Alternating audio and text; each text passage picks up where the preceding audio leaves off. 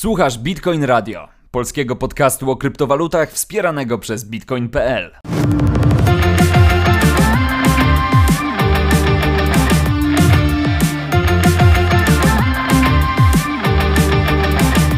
Wow, znowu się wydarzyło w ciągu ostatniego miesiąca. Nie było mnie tutaj może tak ze 2,5 tygodnia i y, to jest tak, że czasami jest taki odcinek, że się nie za wiele dzieje i nie ma o czym mówić, a czasami jest tak, że jest tak dużo rzeczy, że nie wiadomo o czym powiedzieć, więc...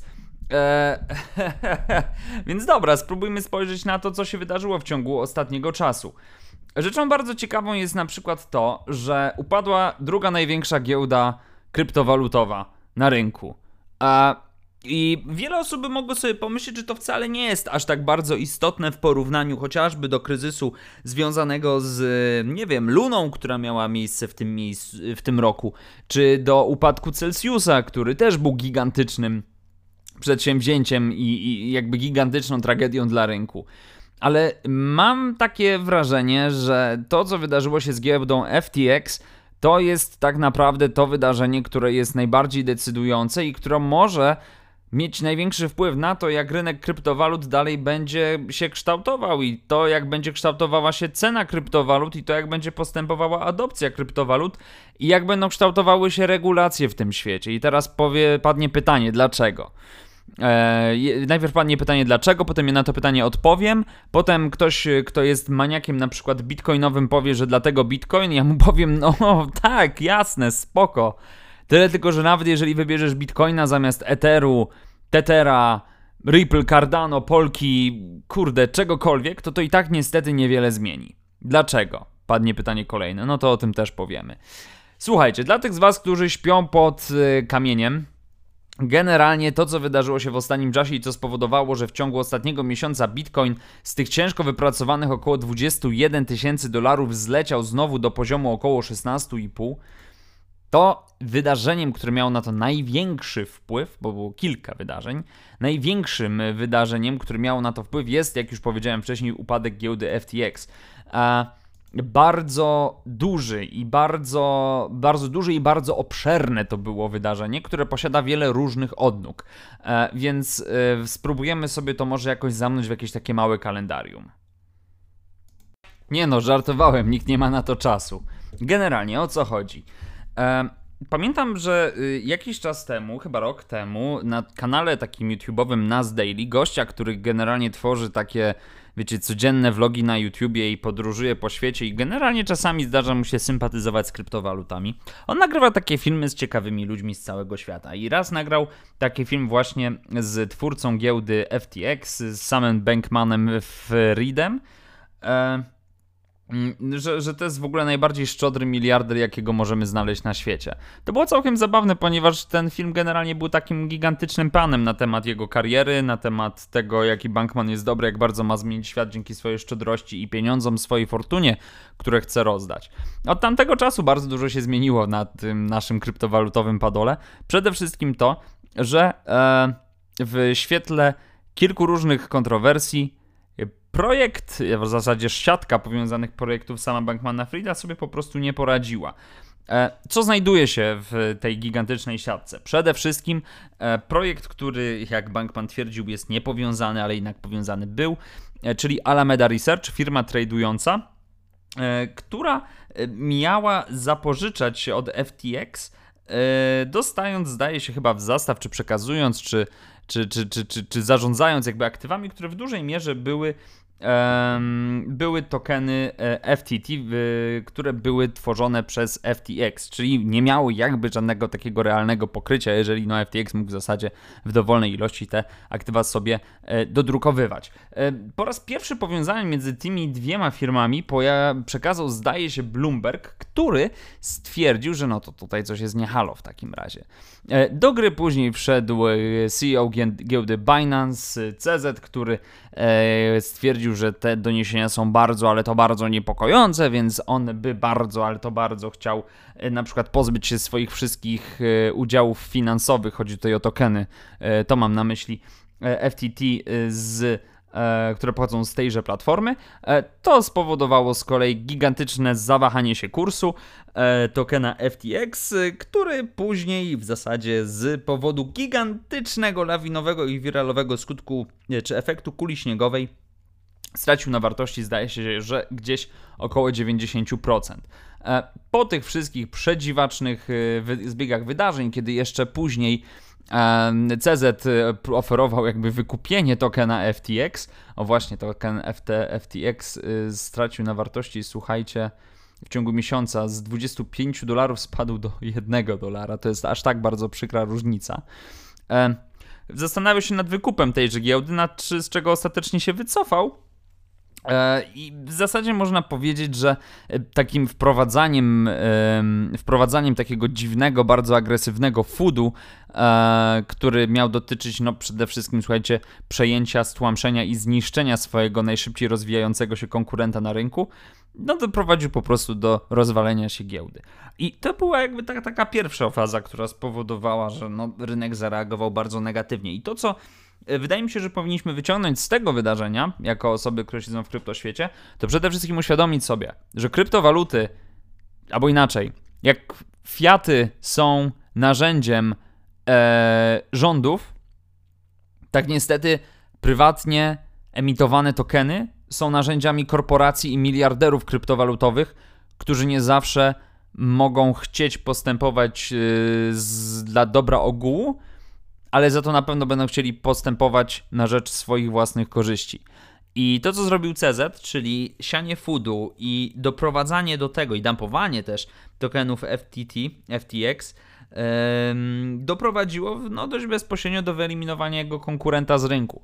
A taka gwałtowna eliminacja w zasadzie tylko na podstawie swoich własnych, czy swojego własnego widzimisię i swoich własnych zachcianek, yy, jest czymś totalnie niebezpiecznym, bo wyobraźcie sobie, że mówimy o tym, że kryptowaluty generalnie są nie do ruszenia i że to jest wolność. Czy wolnością jest to, że jeden człowiek może jakby totalnie zniszczyć biznes drugiego człowieka, już abstrahując od tego, czy to CZ i FBA, SBA, S, kurwa, e, sam Bankman-Fried, e, abstrahując już absolutnie od tego, ponieważ to są przypadki dość takie, wiecie, kontrowersyjne ale patrząc sobie na tych ludzi, patrząc sobie na to, jak działają te niektóre systemy, e, czy, czy, naprawdę jakby uważamy, że to, że dwa, dwie osoby, które mają, które są dość niekontrolowane przez e, współczesne rządy, a mające wystarczająco dużo kapitału, który nie jest do końca jawny, moi drodzy, e, są w stanie sobie paść do gardeł i kosztem, kosztem pieniędzy milionów ludzi tak naprawdę spowodować, mm, że, że się wykrwawią nawzajem? Czy, czy to jest ok? No, moim zdaniem to nie jest ok. I ktoś mógłby powiedzieć, no dobra, no to nie trzymajmy pieniędzy na giełdzie w takim razie, no to w takim razie nie ucierpimy. No i z jednej strony jakby spoko, macie absolutną rację, nie ucierpimy, jeżeli trzymamy pieniądze na giełdzie. Problem jest tylko taki, że większość z nas nie traktuje bitcoina E, jako, jako narzędzia operacyjnego, czy w ogóle kryptowalut jako narzędzie operacyjne, tylko jako inwestycje, które, na których chcemy zarabiać. No, w tej sytuacji niestety nie jesteśmy w stanie zarobić, a osoby, które trzymały token FTX i mogły próbować obserwować działania tej spółki e, i to, jak ona się rozwija, jakimi posługuje się wolumenami na podstawie, nie wiem, danych on-chainowych, czy kurde, czego kurdekolwiek, no to te osoby mogły wejść w dość takie mylne wrażenie, że tam wszystko dzieje się dobrze i spoko. No okazuje się, że się nie do końca zadziało dobrze i miło i spoko, a panika w zasadzie w ciągu tygodnia zagrzebała ten biznes głęboko, głęboko pod ziemią. Natomiast to nie jest wszystko, ponieważ yy, to jest powiedzmy te, te, ten taki element, który pokazuje, że branża kryptowalutowa musi przejść jeszcze naprawdę bardzo, bardzo daleką drogę. I przede wszystkim dużym problemem jest to, że 80%, wiecie, porównując sobie z rokiem, nie wiem, 2018, 2017, cały czas 90-80% e, rzeczy, które znajdują się w kryptoświecie, to są rzeczy, e, które są oszustwami. Albo są przynajmniej szemrane.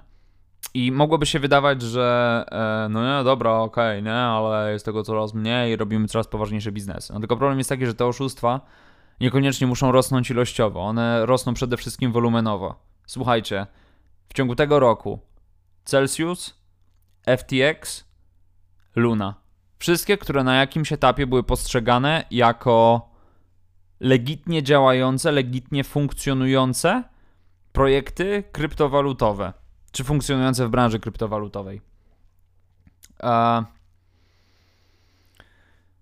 I e, wiecie, jakby, okej, okay, dobra, były głosy, które mówiły, że i Luna, i Celsius, i, um, i, i, i, i 3AC, czy, czy, um, czy, czy, czy nawet FTX mogą mieć jakieś swoje rzeczy za uszami, spoko.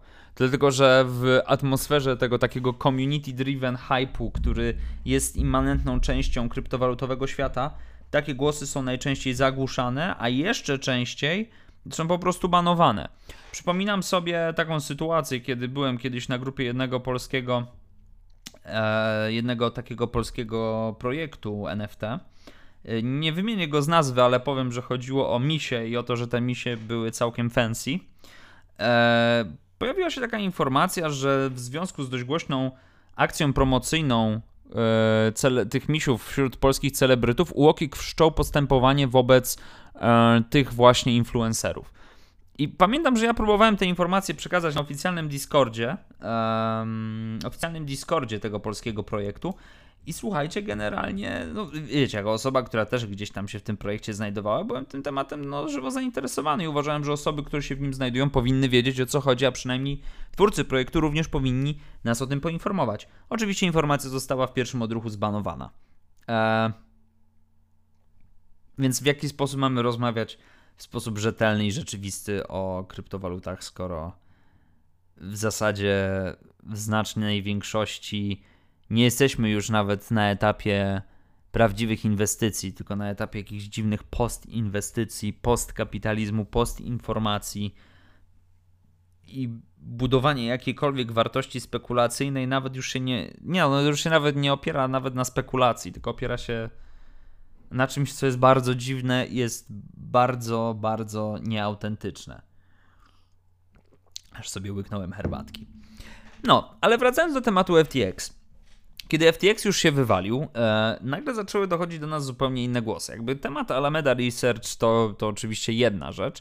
E, natomiast zaczęły się również pojawiać, e, zaczęło się szukanie winnego oczywiście i zaczęto szukać mm, też jakby tego, co tak naprawdę gdzieś tam się zdarzyło i do czego mogło dojść w, e, na platformie FTX, że jakby ten upadek faktycznie się mógł wydarzyć e, w głównej mierze dzięki panice, a przecież giełda miała być jak najbardziej wypłacalna. No otóż tak, doszło słuchajcie do. Doszło do haka na giełdzie FTX, z której, z której wykradziono chyba równowartość 228 523 eterów.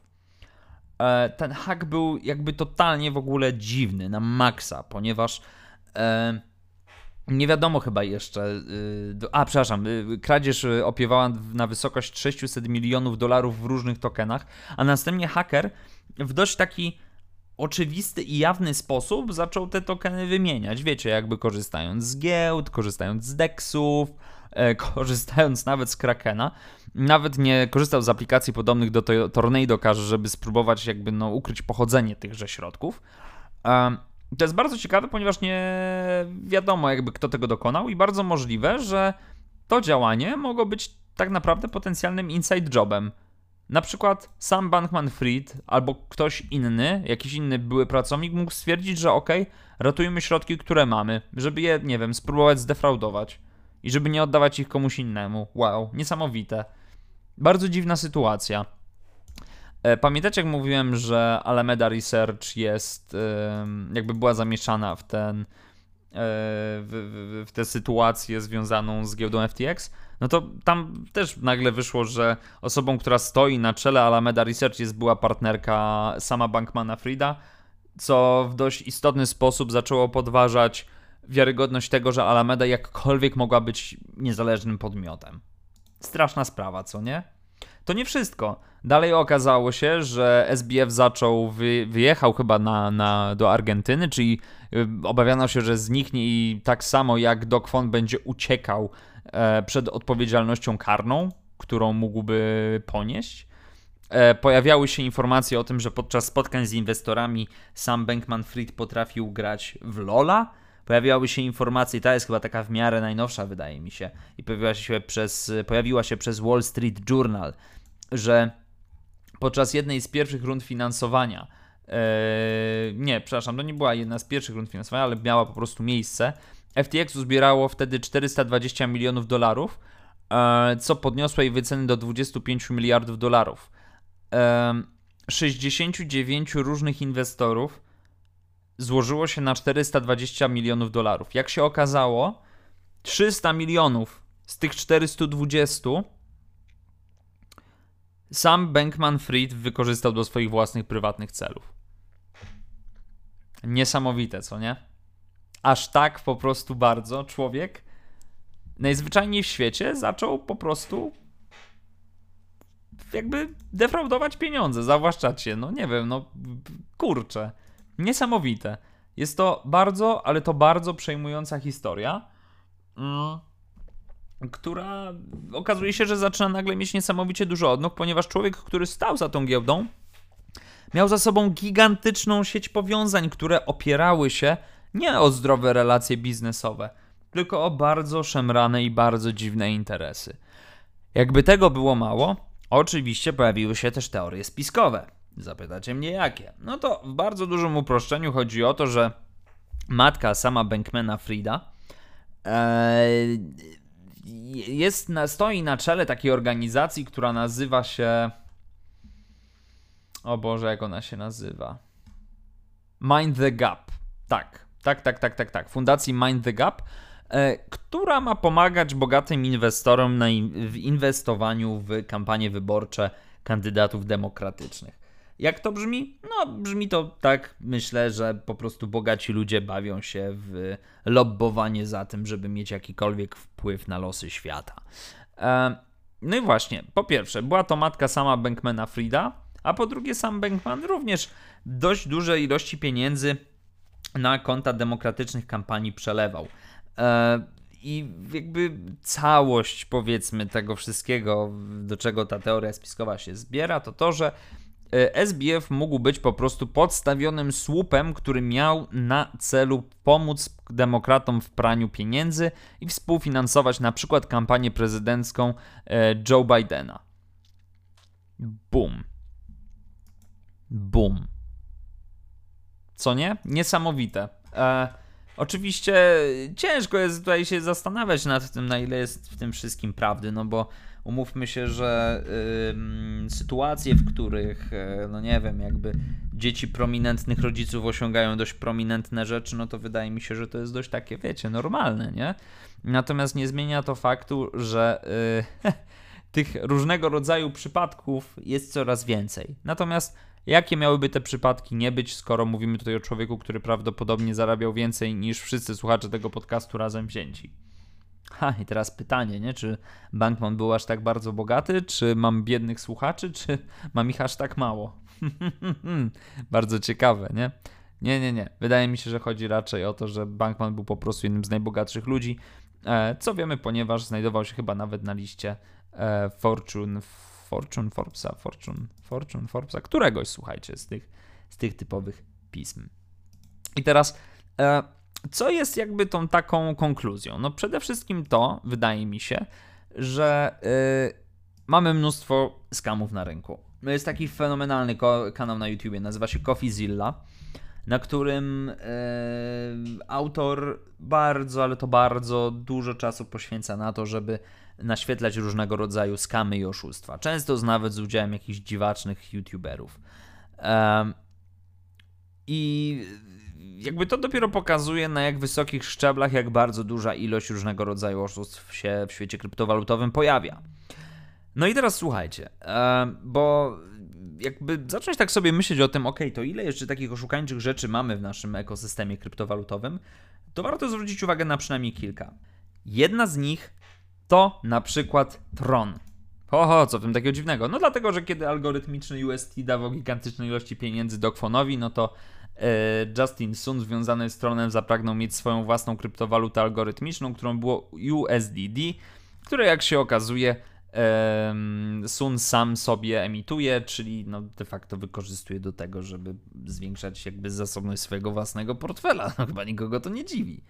Drugim elementem jest chociażby też to, że um, mamy na rynku gigantycznego molocha, który jest aktualnie wyceniany na 65 miliardów dolarów i jest odpowiedzialny za, no podejrzewam, że lwią część wolumenu na rynku kryptowalutowym.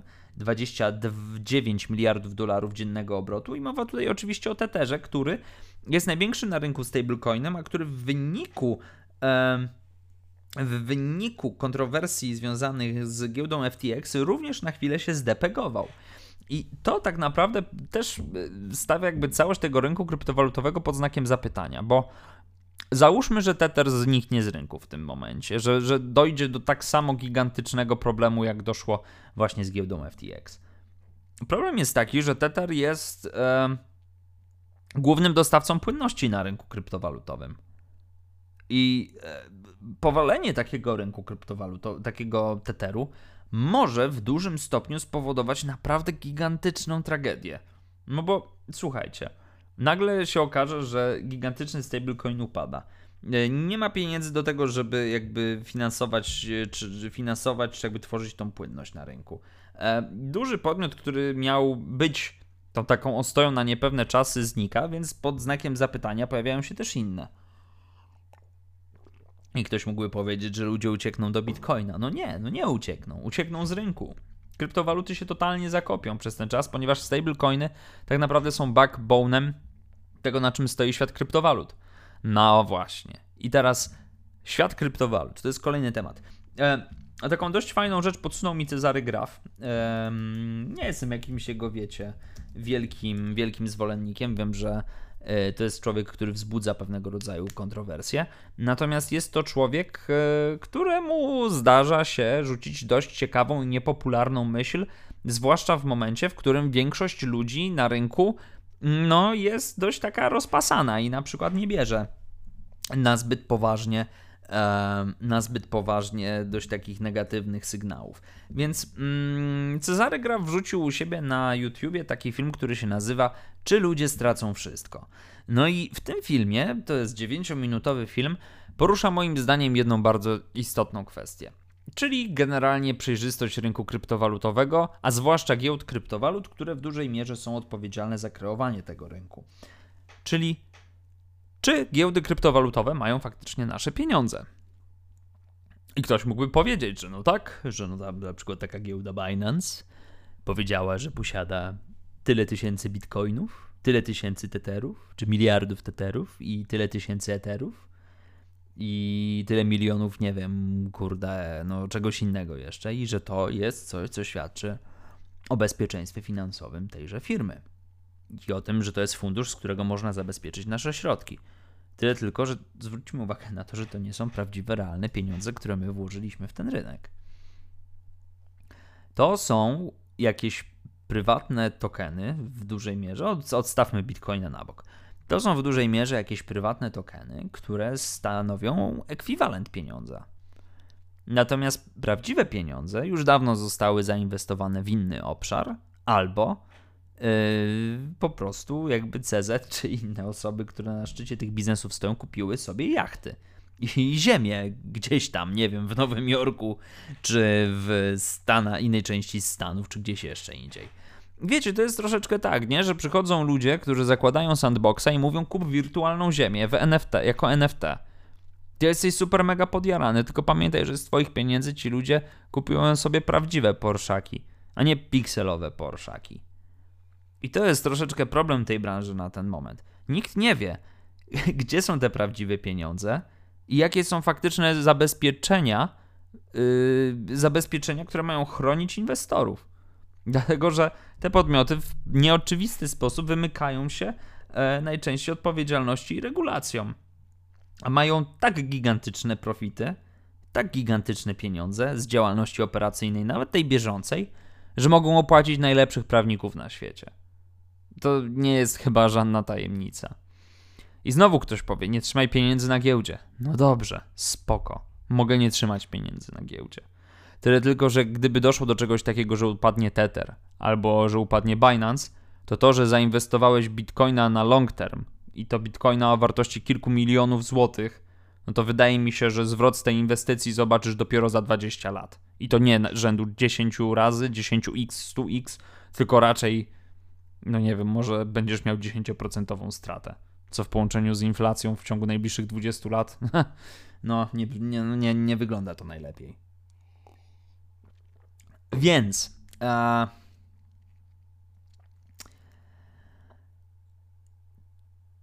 to, co mogę powiedzieć chyba na koniec, to to, żebyśmy starali się być bardzo uważni i żebyśmy starali się podchodzić odpowiedzialnie do finansów i do pieniędzy i do kryptowalut. Mm, albo inaczej, czasami ryzykujmy. Jeżeli ktoś z Was się czuje tak, że chce zaryzykować, spoko, niech zaryzykuje.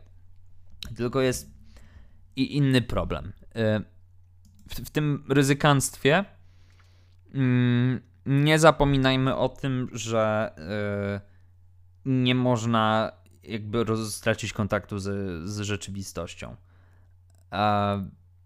Jeżeli ryzykujemy dużo, to dużo możemy też stracić. Jeżeli jesteśmy w stanie pojąć te, podnieść tę odpowiedzialność i to ryzyko, spoko. Ale w momencie, w którym łudzimy się, że coś jest bezwzględnie i niezaprzeczalnie przyszłością finansów czy świata, tylko dlatego, że taki jest aktualny trend technologiczny, no to możemy się rozczarować. A uwierzcie mi, że w tej sytuacji, po tej sytuacji, w której jesteśmy teraz, na pewno za jakiś czas przyjdzie okres gigantycznej manii. Na pewno ona znowu przyjdzie.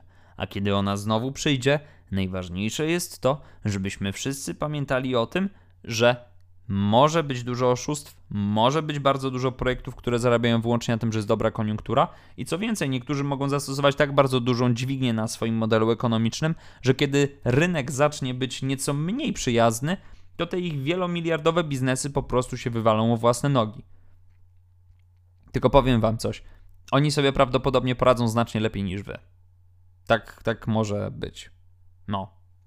A, i jeszcze jedna taka myśl, którą usłyszałem od Arkadiusza Jóźwiaka e, podczas ostatniego spotkania Kryptoraportu w Poznaniu. Bardzo fajny event, bardzo serdecznie polecam, miałem przyjemność go prowadzić. E, inwestowanie w różnego rodzaju kryptowaluty to nie jest dywersyfikacja portfolio. Dlatego, że wszystkie kryptowaluty co do zasady poruszają się w tym samym kierunku. W związku z czym, jeżeli wybieramy bitcoina versus, no nie wiem, zjedźmy sobie trochę niżej. Bitcoina i Aptosa, to nie jest to historia o dywersyfikacji. To jest historia po prostu o wyborze kryptowaluty, która spadnie szybciej albo trochę wolniej i tyle. No. Tak. Słuchajcie, to tyle. Chciałem trochę poobrażać kryptowaluty dzisiaj. Taki, taką miałem ochotę na taki rant. Myślałem jeszcze, żeby wrzucić do tego worka temat DAO i temat tego, jak ludzie twierdzą, że tworzą projekty deflacyjne albo używają słowa utilities przypadku tokenów, albo gorzej NFT-ków. Mm. Ale to jest chyba zbyt gruba rozkmina na dzisiaj. Dzisiaj poprzestańmy na tym, żeby dbać o swoje pieniądze i żeby nie patrzeć aż tak bardzo ślepo w wydarzenia, które dzieją się na rynku kryptowalutowym, ponieważ e, jedyny człowiek, któremu mogło zależeć na tym, żeby stworzyć coś niezależnego i wolnego w świecie finansów, e, odszedł z tego środowiska tak naprawdę zanim ono na dobre powstało i nazywał się Satoshi Nakamoto. Wszyscy, którzy przyszli potem, może z paroma wyjątkami, to są ludzie, którzy nie przyszli tutaj ani dla rewolucji ekonomicznej, ok, są niektórzy, którzy przyszli do rewolucji technologicznej, ale w 99% są to ludzie, którzy przyszli tutaj dla pieniędzy. I to, że wam tego nie mówią, to zdecydowanie yy, powoduje, że to nie są dobrzy ludzie, a ci, którzy wam otwarcie mówią, że są tutaj dla pieniędzy, no to jakby nie znaczy, że są dobrzy również. Tyle. Trzymajcie się. Buziaki. Pa.